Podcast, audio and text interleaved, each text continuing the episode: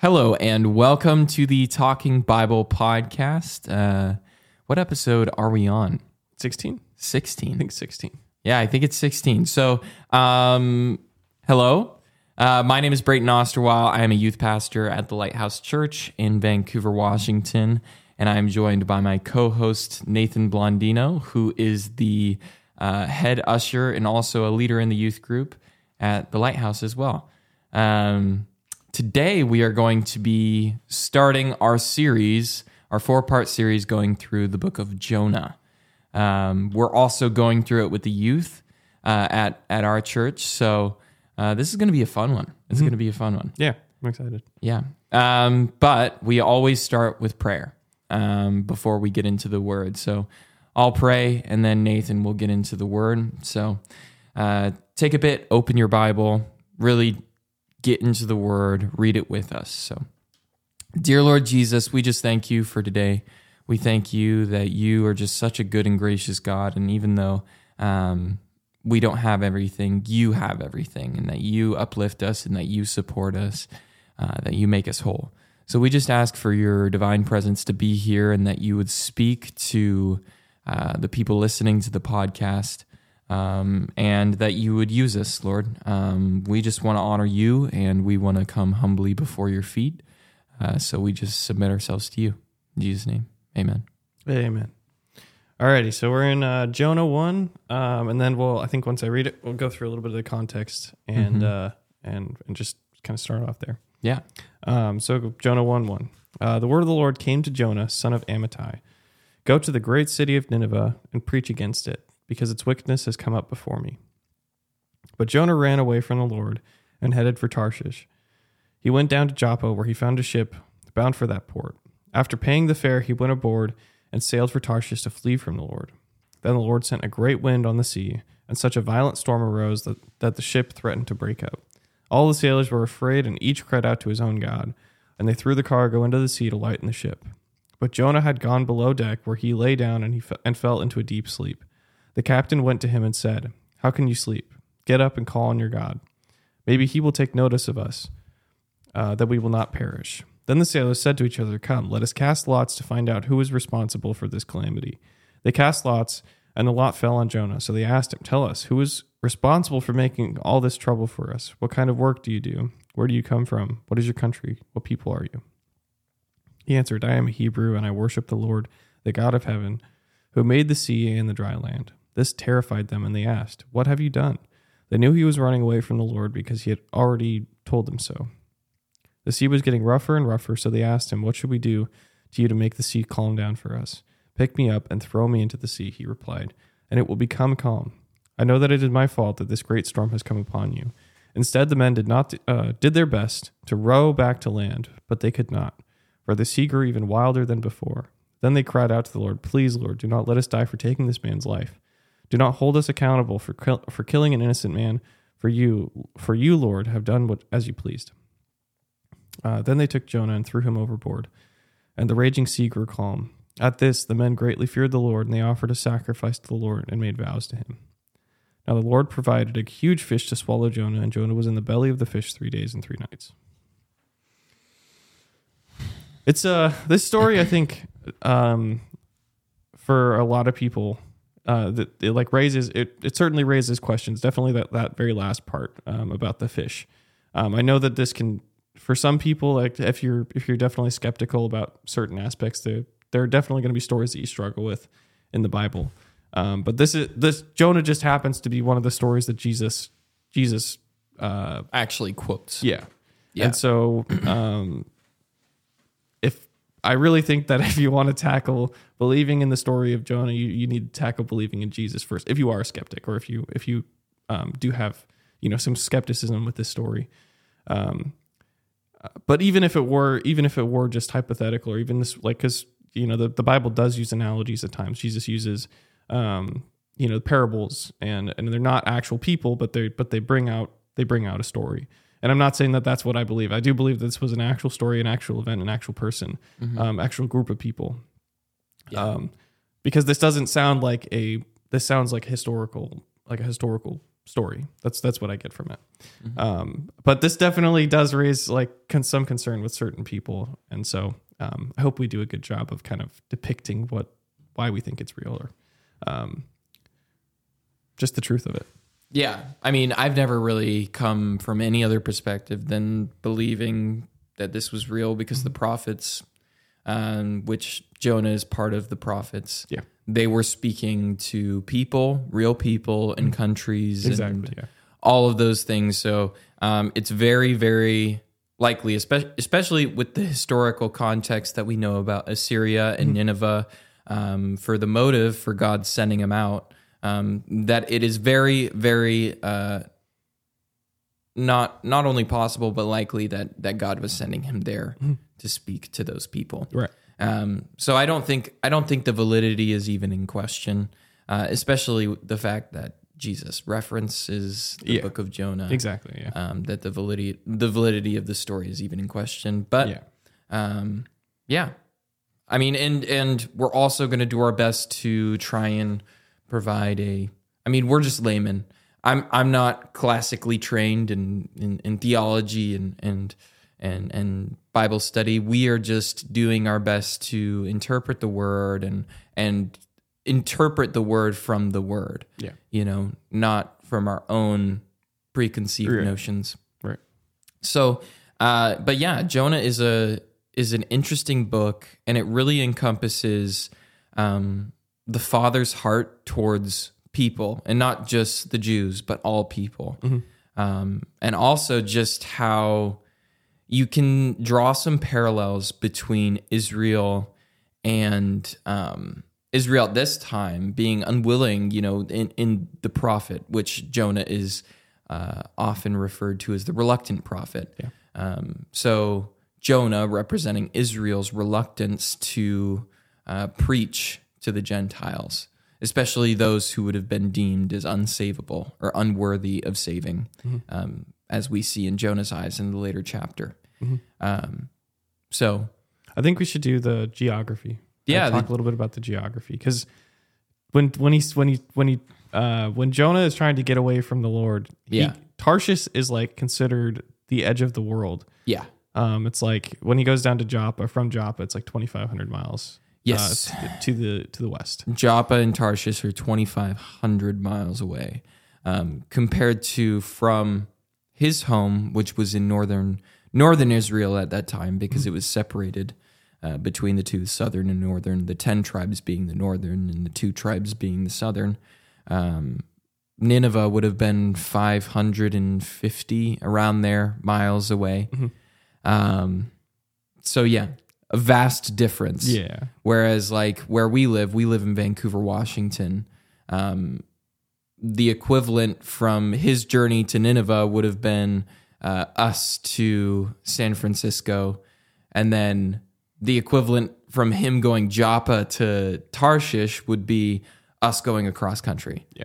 So Like San Francisco to like DC, you think, or like yeah, around just all the way across the country. just all the way across the country. It doesn't doesn't really matter. It's it's just a it's it's a equivalent. Yeah. you know, yeah, yeah. it's not it's not going to be perfect, but just so that you guys can get a picture um, in your head of just how far he was going, um, and you know, yeah, there's reasons for that. But let's get into some of the the context of the people yeah. um, especially the Assyrians. So the Assyrians were extremely violent and extremely ruthless. Um, it says that uh, that he was to go to Nineveh, the great city, and cry against it, for their wickedness has come up before me.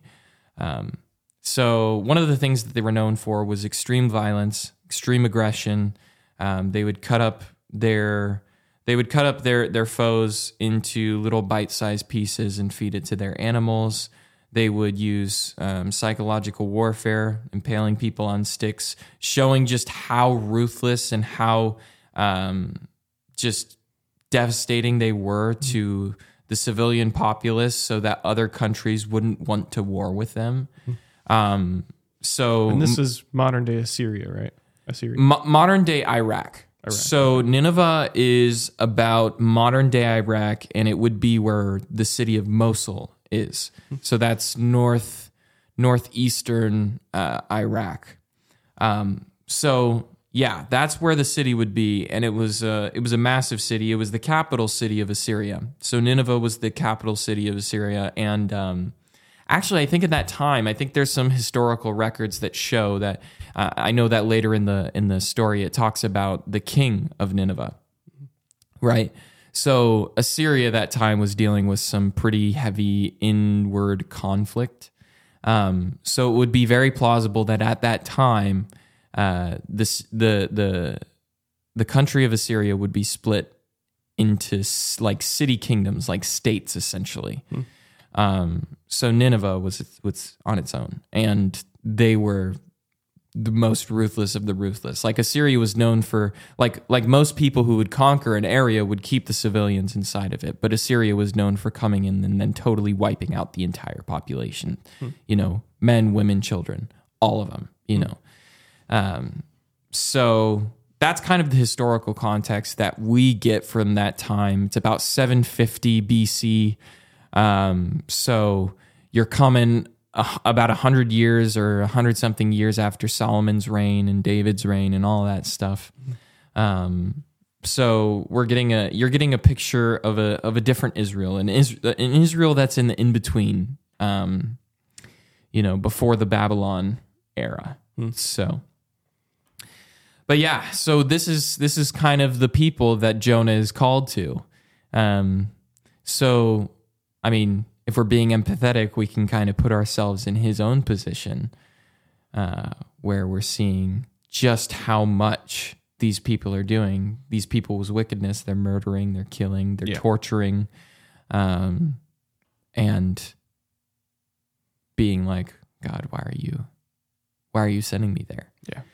Um, but the Lord sends him there, which is just such an amazing thing because, you know, it, it, it embodies, like you were saying before, just about how this story is also a picture of Jesus.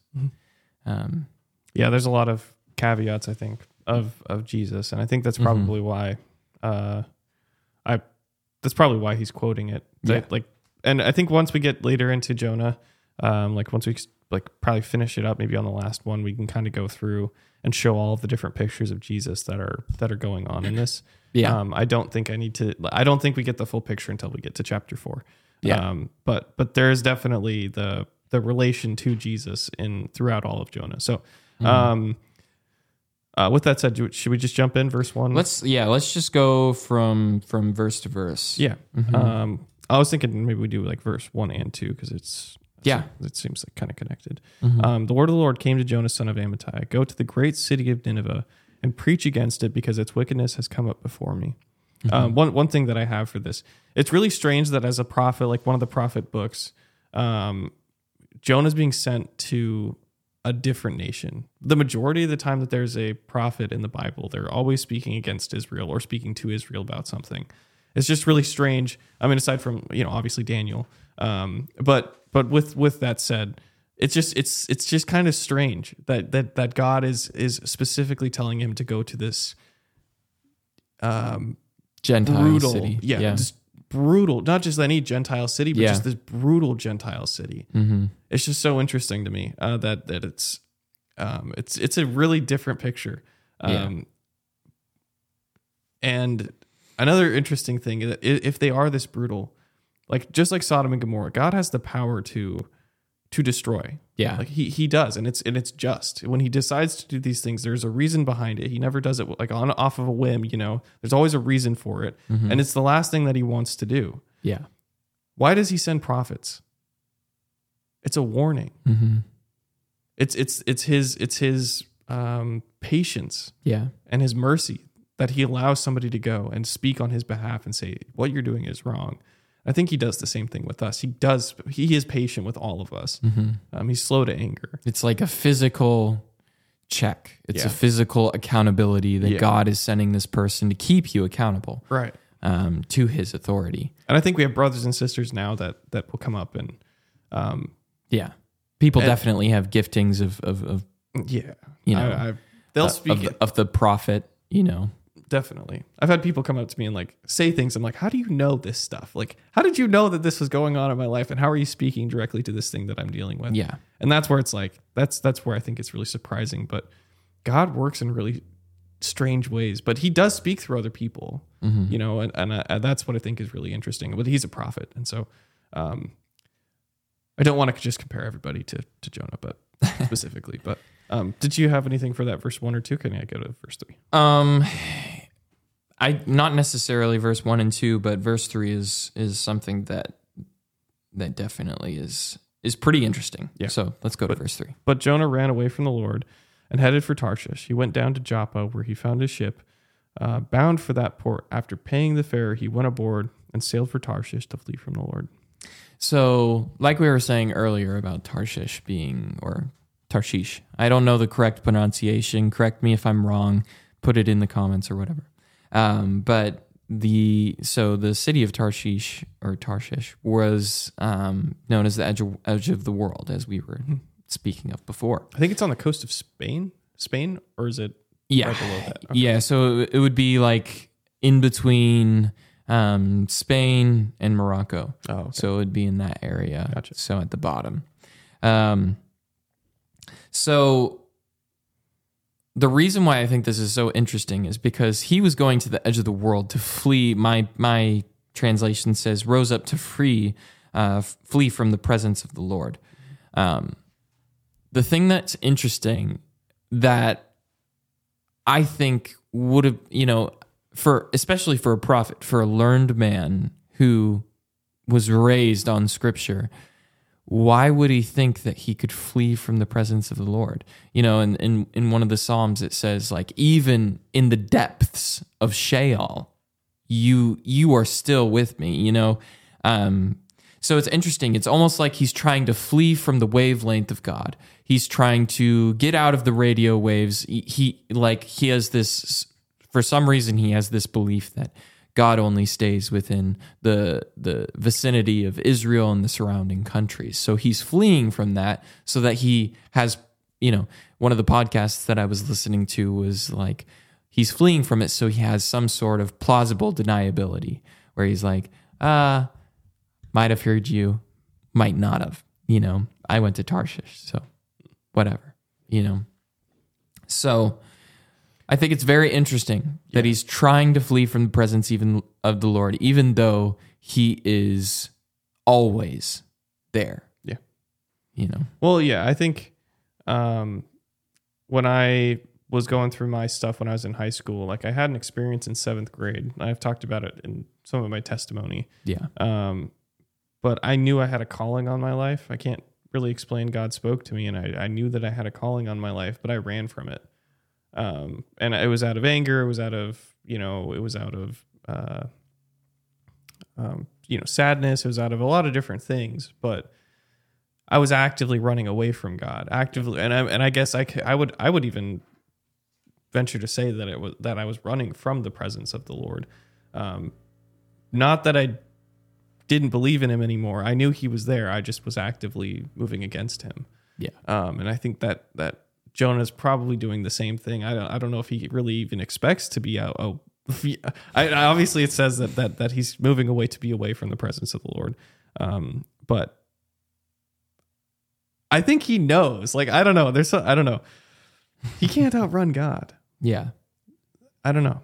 It's, it's it is it's, it certainly is weird, but I know that in my own life I've definitely ran Yeah. away from the Lord at times. Yeah. Um, No, and there's definitely times where you, I mean even in even in the Christian walk, even when you're, you know, walking, you're you're a leader in the church, um there's still times where you feel you know, and I know that feeling isn't necessarily a gauge of what God is doing, but you feel as if you're running from God, you know, in certain respects, in certain areas. I know in my life, um, I can catch myself running from God, even though I'm working in ministry and I'm, you know, so there's definitely times where you can feel disconnected and you can feel scared of the potential and just like you don't know everything and you don't have any everything in your control. yeah, definitely. Um, and That was a part what of it steers you me. away, Yeah. you know?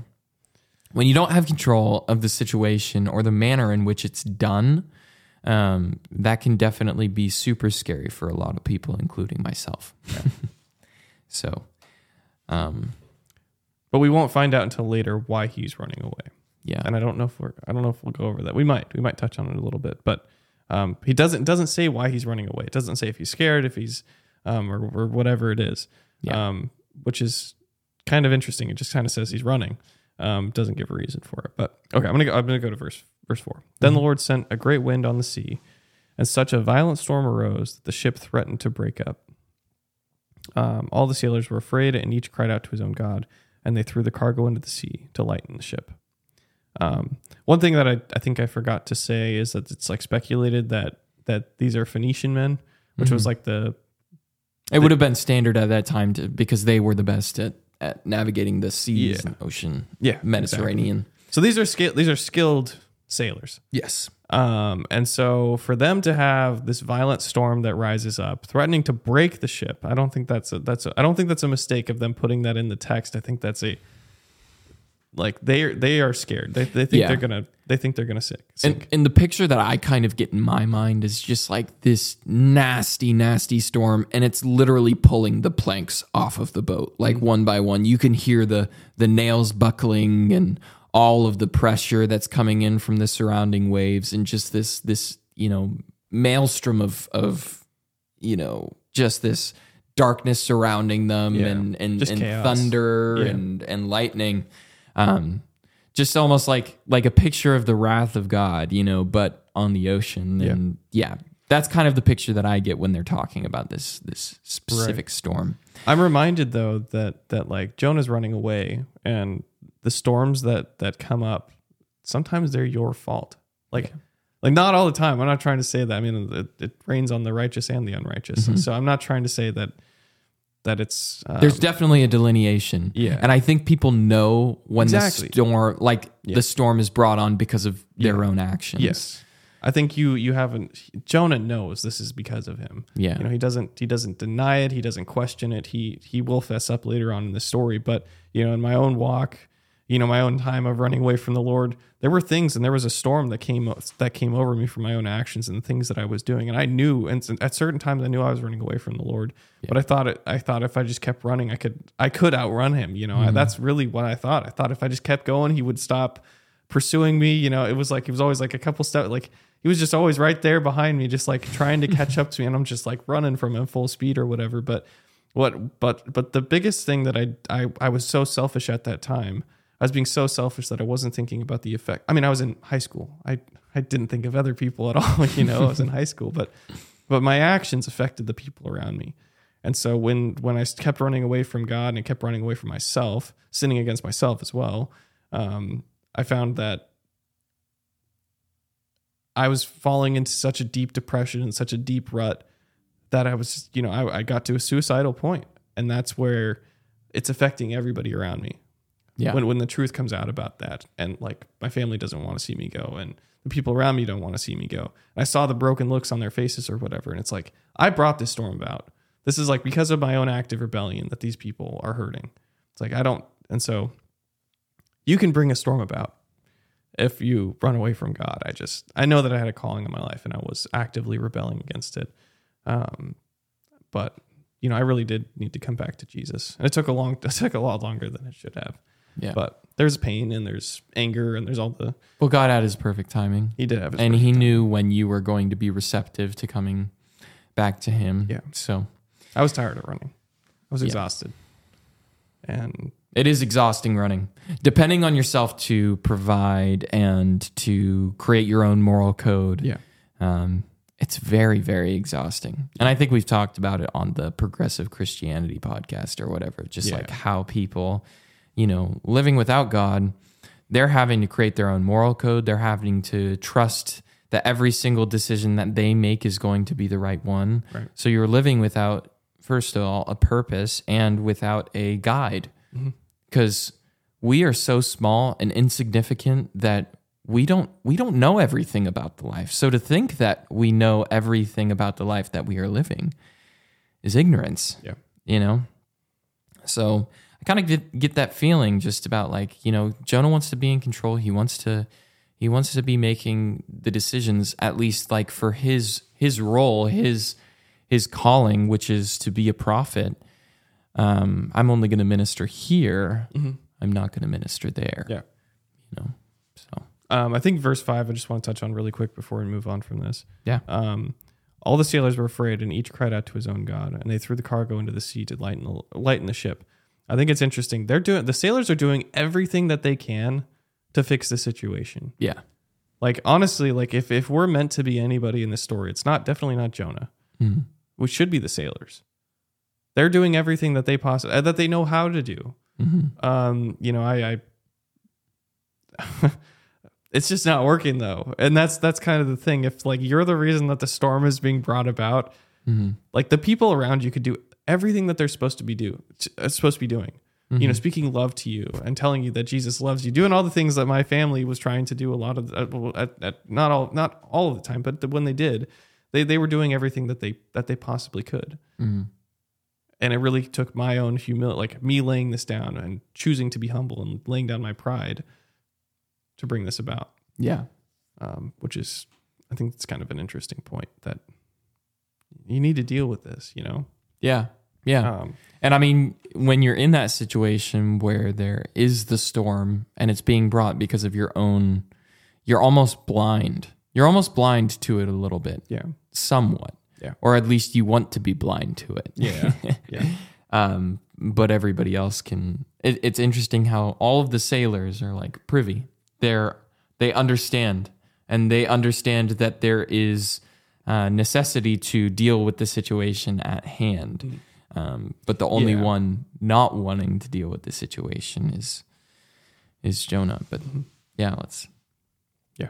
All right so uh, that's actually i didn't finish verse 5 but uh, i'll continue at the where we where we left off but jonah had gone below deck where he lay down and he fell into a deep sleep um, i just want to make the point there because that's that's the end of verse 5 uh, he's obviously apathetic like he doesn't care what's going to happen.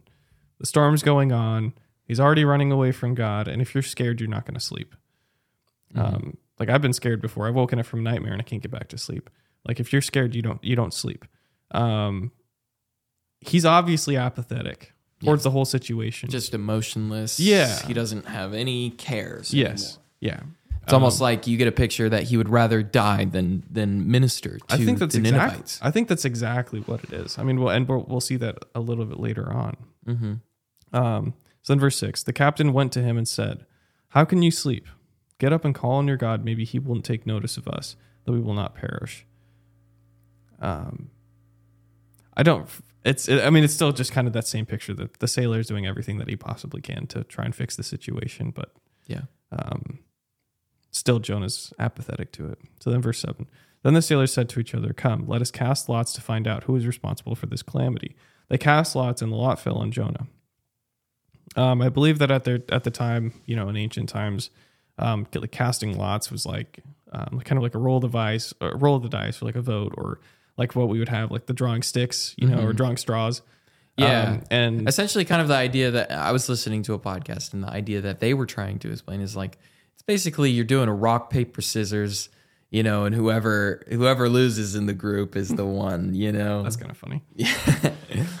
but I think it's weird that it would have felt, fallen on Jonah. Like if it is just by chance, like did God allow for it to fall on Jonah? You know, and I think God used a means of of a, of a pagan way of understanding, you know, whatever was to happen. Yeah. Um, to he used that, and he he he revealed to them that it was Jonah. Yeah. That it was Jonah. I that- do think it's really weird. I think it's it's kind of like a weird, well, but it makes sense. These are, these are pagan guys that Mm-hmm. that don't know God, Yeah. um, so they still rely on their their Well, and he, like God you know? is is creating every circumstance where Jonah can't hide from the truth. mm, oh, I You like know? that that's really interesting. Yeah, So it's like he, it's just this funneling effect where it's like okay, Jonah's Jonah's giving up this, giving up that, giving up that, and then you know eventually the whole truth comes out. You know, right, so it's just Yeah, he confesses. increasing pressure. right, Mm-hmm. right. Um, so then verse verse eight. So they asked him, "Tell us, who is responsible for making all this trouble for us? What kind of work do you do? Where do you come from? What is your country? From what people are you?" um, I don't really have anything for that. I think they're just curious. Like they they just want to know. They want to get to the bottom of the situation. Yeah. Um, and it is kind of that interrogation kind of a thing. Mhm. Um, of They're trying to get the truth out of him. yeah, exactly. Yeah. I mean, and I think at that point, you know, he's still having a hard time admitting it to himself. You know, this is this is who I am. This is who I serve, and Yeah.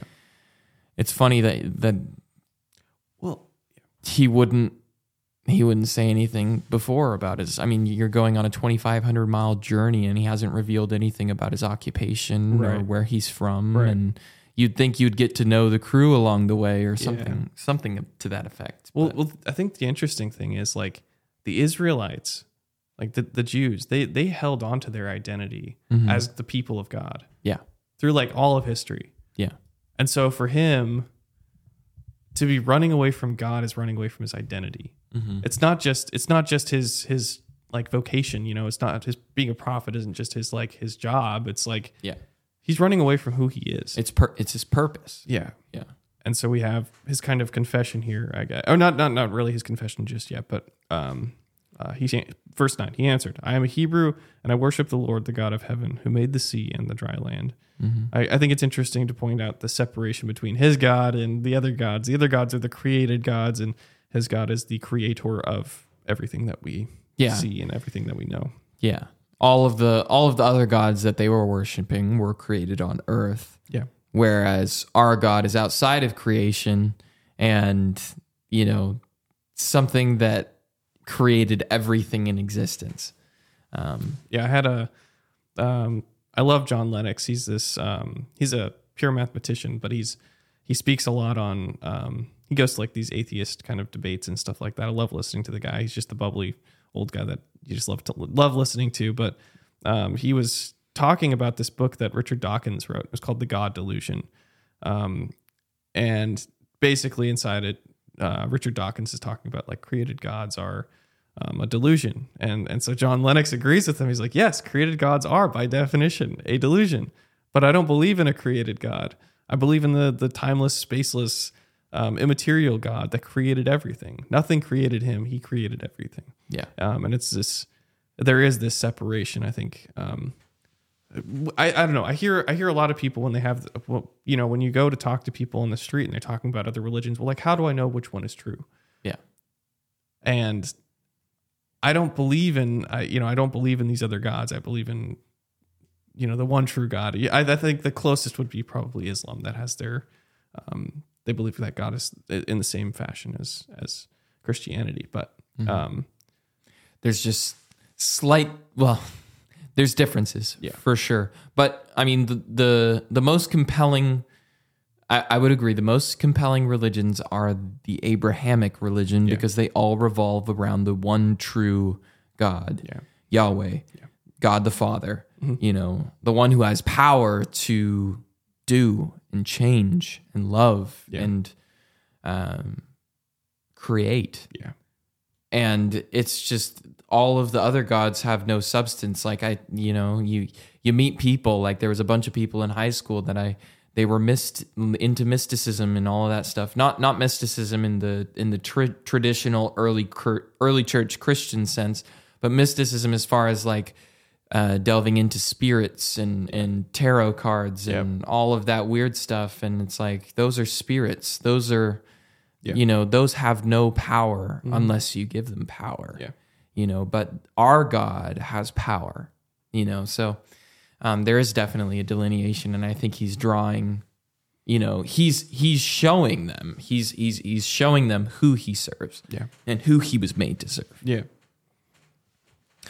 And who created the storm that they're witness, Exactly. witnessing? You know, Yeah. they see his power like right before right before their eyes. mm-hmm. Um, okay, verse 10. This terrified them, and they asked, What have you done? They knew he was running away from the Lord because he had already told them so. That's kind of interesting. Like they, they go through all this like interrogation, trying to figure out, get to the bottom of this. Um, but I think if they had the I think if they had the perspective that that his God was just like all their gods, Mm-hmm. and he's running away from it's like, oh well, it's probably not that big of a deal. yeah But once they find out who he's serving and who his God is and what he can do, like because of what's around them, they're like, "Oh, this is serious." Like, Yeah. the guy you serve is serious about is serious about what he's asking you to do. Mm-hmm. He's serious about this. Um, I think, and I, we'll see later on like what this brings about, which I think is really interesting. Mm-hmm. Um, where I think God can take something that's painful and hard and difficult and turn it for the good. And there's Bible verses about that. Yeah. Um, but um, did I just do verse eleven?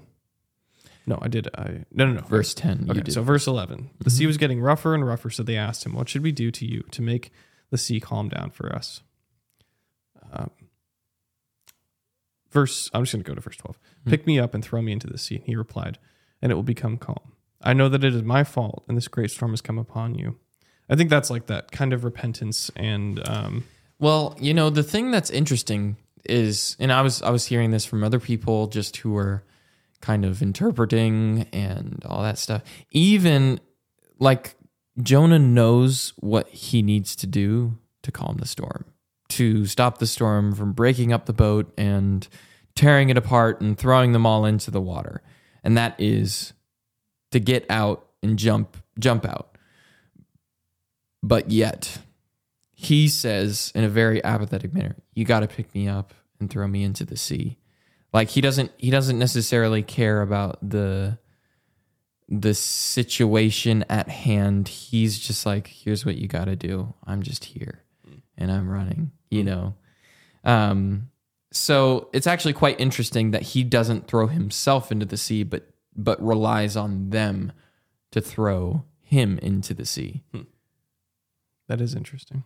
I mean, and and the men, you know, in the next the next verse, if it if it's, I'll just go into the next verse. However, the men rowed desperately to return to land, but they could not, for the sea was becoming even stormier against them.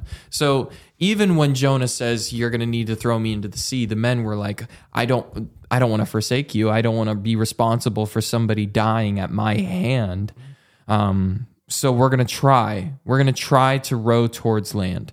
And if we can't, uh, you know, that really wasn't an option for them Yeah. until I think God had a plan. God did have a plan. You know, and that's just the, the continued added pressure.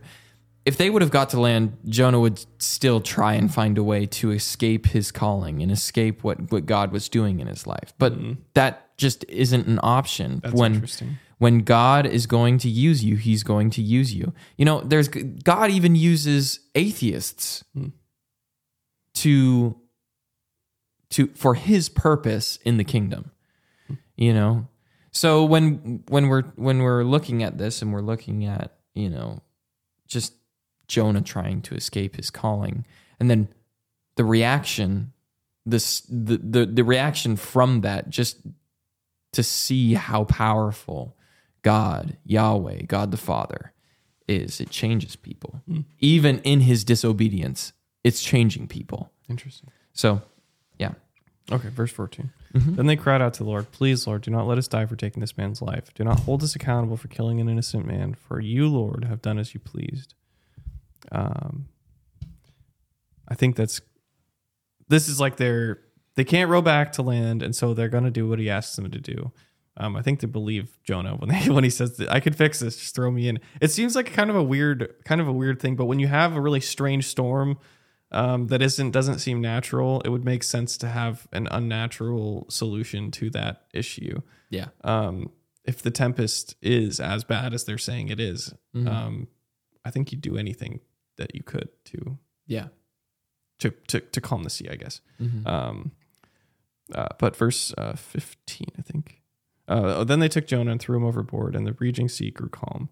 At this, the men f- greatly feared the Lord, and they offered a sacrifice to the Lord and made vows to him. And you know, that's the interesting part is just how in Jonah's disobedience, his unwillingness, um, just his, he, he, the fact that he doesn't even care. Yeah. He doesn't even care about these men mm-hmm. who he paid to take, Exactly. Yeah. you Yeah. know, Yeah. Yeah. he doesn't even care about them. And even in his disobedience, this causes the men to fear the Lord greatly. And fear is to hold him in high regard and reverence. It's not saying, oh, they were scared of him. They were, you know, afraid. Yeah. Um, the fear of the power. Lord is to understand that God is God Mm-hmm. and that he has power. Yeah. And the fact that they offered sacrifice to the Lord and made vows to him. So even in, that's that's yeah, even in his disobedience, he's causing these people to understand the power of God the Father. Um yeah, do you have anything on that? I think it's it's it's interesting, like the fact that they can't row back. I think that this played a part in why they couldn't row back. If they were able to row back in their own power and get through God's storm in Yeah. their own power, um, I don't think that they would have came to the Lord. Hmm. And so, I think He used the storm not just for Jonah and not just the solution that that they come up with that he's going to be thrown into the sea. I don't think it's just for Jonah; it's also for these guys. Yeah. Um, that you need to be obedient to what God is calling you to do. Yeah. Um, it's really, I, I just think it's really interesting that God made something good out of something that that it- out of Jonah's rebellion or his his uh, um, I guess that you, you said like the reluctant prophet. Mm-hmm. Um, I just think this is flagrant disobedience. um, but The disobedient prophet. yeah, the disobedient prophet. Yeah. Um, I guess reluctant because he eventually gets to it. But um, in chapter one, at least, he's the disobedient prophet. Yeah. Um, but I, I love how God can still turn something so bad into something good. You know, and it really just displays his sovereignty. Just that his sovereign nature is one that is unchanging. Yeah. You know, he is going to he is going to use you for his purpose. You know, whether you like it or not. Well, yeah. and I, I think um, there were inadvertent like things that came about from my own from my own walk or my own rebellion. Hmm. Like my faith grew immensely because of what I saw, and and even Yeah. like even in the painful and scary situations that I was in, mm-hmm. it brought about faith that is unwavering now. yeah. When at the time I I didn't have a firm foundation of faith, Yeah. and so God can bring out of out of a crappy situation something that is great and something that is good. Um, and just like- just like this, and it wasn't intended. His this wasn't in the intended thing that Jonah meant to br- bring about, but God had a purpose through it, Yeah. which is really interesting. I'm very much that way as well. Like I need to go through I don't okay, I don't need to. But I tend to when I am when I'm processing something, I get really really down. Like when God has something that he is changing in me, there's there's just this inner turmoil, there's this conflict and it gets really dark sometimes. Um but when you get in that darkness, you realize how how powerful and how much you need the light. You know, like like camp. Summer camp was a great thing. We just did summer camp for the youth. Um, it was it was four five days, five days, four nights, um, which is longer than our church has ever done it. Um, and it's like you you're you're dealing with so much stuff. There's so much busyness. Not necessarily darkness, but there's so much busyness. There's so much stuff going on. You can really get trapped into that anxiety and all of that stuff. But when you like beforehand, when I was getting prepared, I was all down on myself. How am I going to do all this? How am I going to prep? How am I going to, you know, I feel like I'm doing this all alone. And then you realize like when you're when you're there, when you're like I need help. Mm-hmm. You realize how much you need God. Mm-hmm. And then that the camp trip was absolutely amazing because I was relying on God the whole entire time Yeah. you know, because I knew that I couldn't do it. When you know that you can't do something in your own strength, that is where the faith comes in. Yeah. That's undeniable humility. Like mm-hmm. that's that's humility that like you can't deny, I guess. Uh, yeah. Um you're helpless to bring about the solution to something which allows you to rely which forces you to rely on God. Yeah.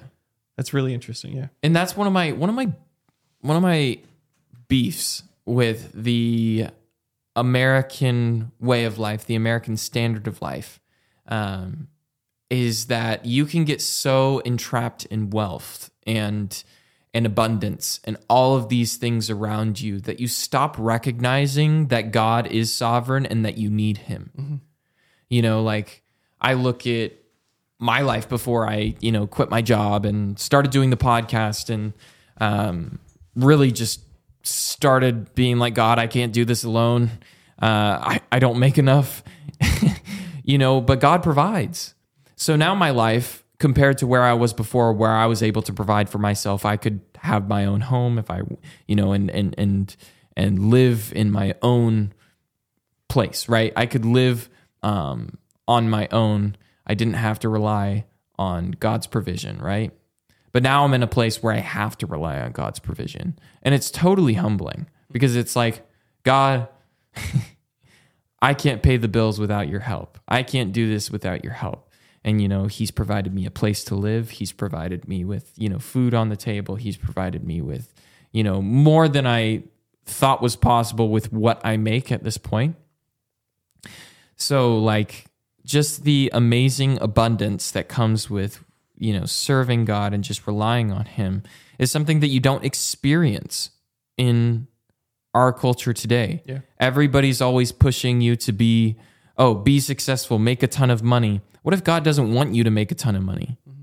You know, there are people who are called to create businesses and all of these different things so Yeah. that they can, you know, really, you know, and, and, and money isn't isn't the motivation. The motivation should always be to serve mm-hmm. and to serve with that money. Like, because money is a tool.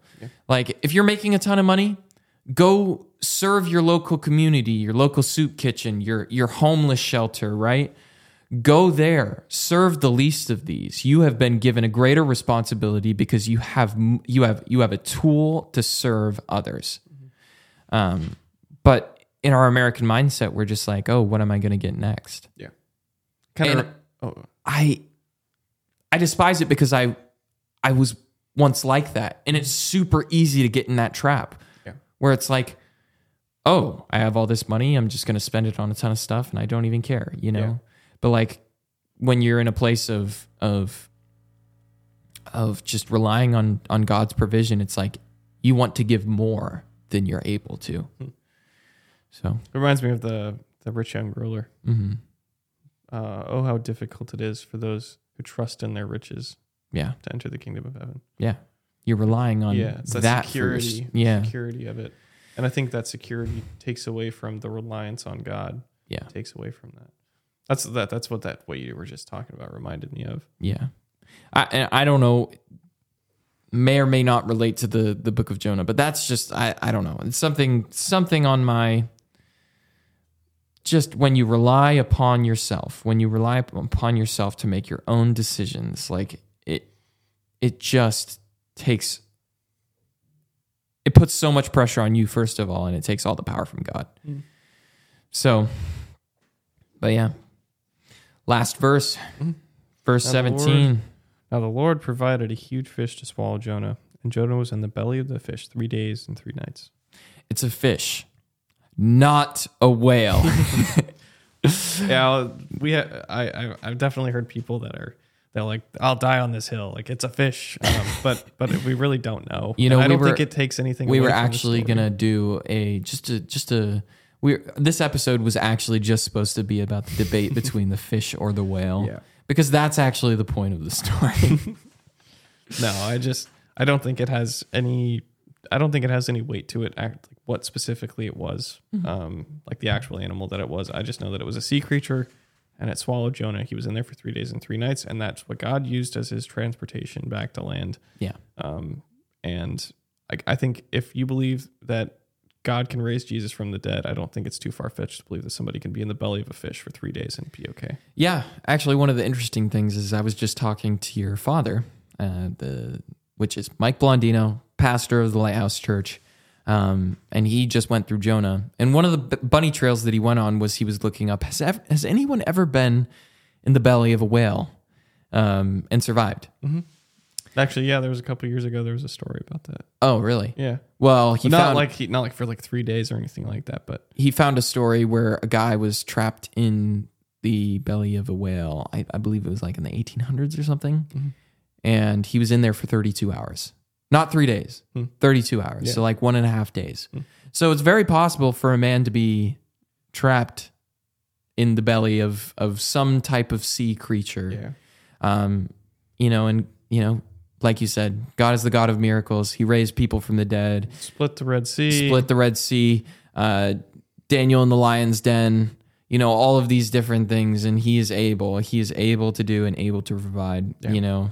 And, you know, the way that I look at it, the, the, the fish, the whale, it was a means of transportation back to where he was supposed to go. Yeah. And, well, I mean, it's also a mercy. Like, like the Yeah. fish, the fish is the mercy. Yeah. He got cast into the sea, um, which I believe Jonah, he didn't think he was going to get swallowed up by a fish. I believe that he thought he was going to die and he thought that that was the solution to him running from God and that was his payment. Yeah. And God showed him mercy Yeah. by giving him a way out. Yeah.